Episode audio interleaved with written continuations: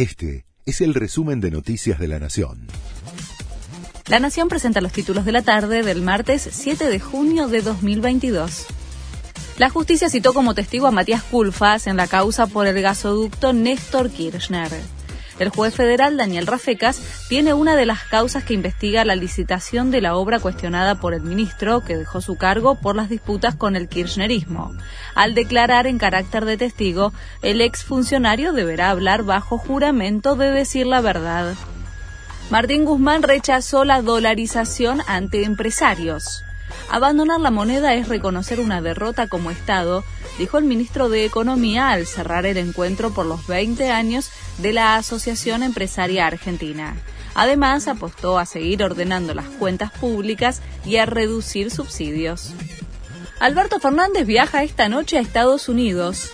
Todavía no está confirmada la comitiva oficial que acompañará al presidente, quien participará de la Cumbre de las Américas.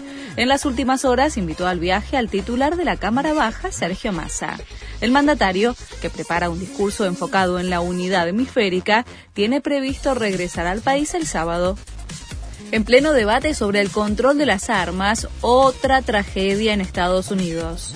El hecho sucedió en Miami, un nene de dos años tomó un arma de un bolso y mató a su papá de un disparo accidental. La policía acudió a la casa tras recibir una llamada de emergencia y en ese momento el hermanito de cinco años le contó a los oficiales lo ocurrido. Tiger Woods avisó que no jugará el abierto de Estados Unidos.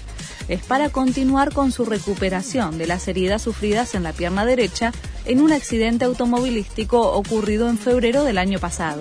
Sin embargo, el ex número uno del mundo, de 46 años, aseguró que tiene pensado jugar el abierto británico, que se disputará del 14 al 17 de julio. Este fue el resumen de Noticias de la Nación.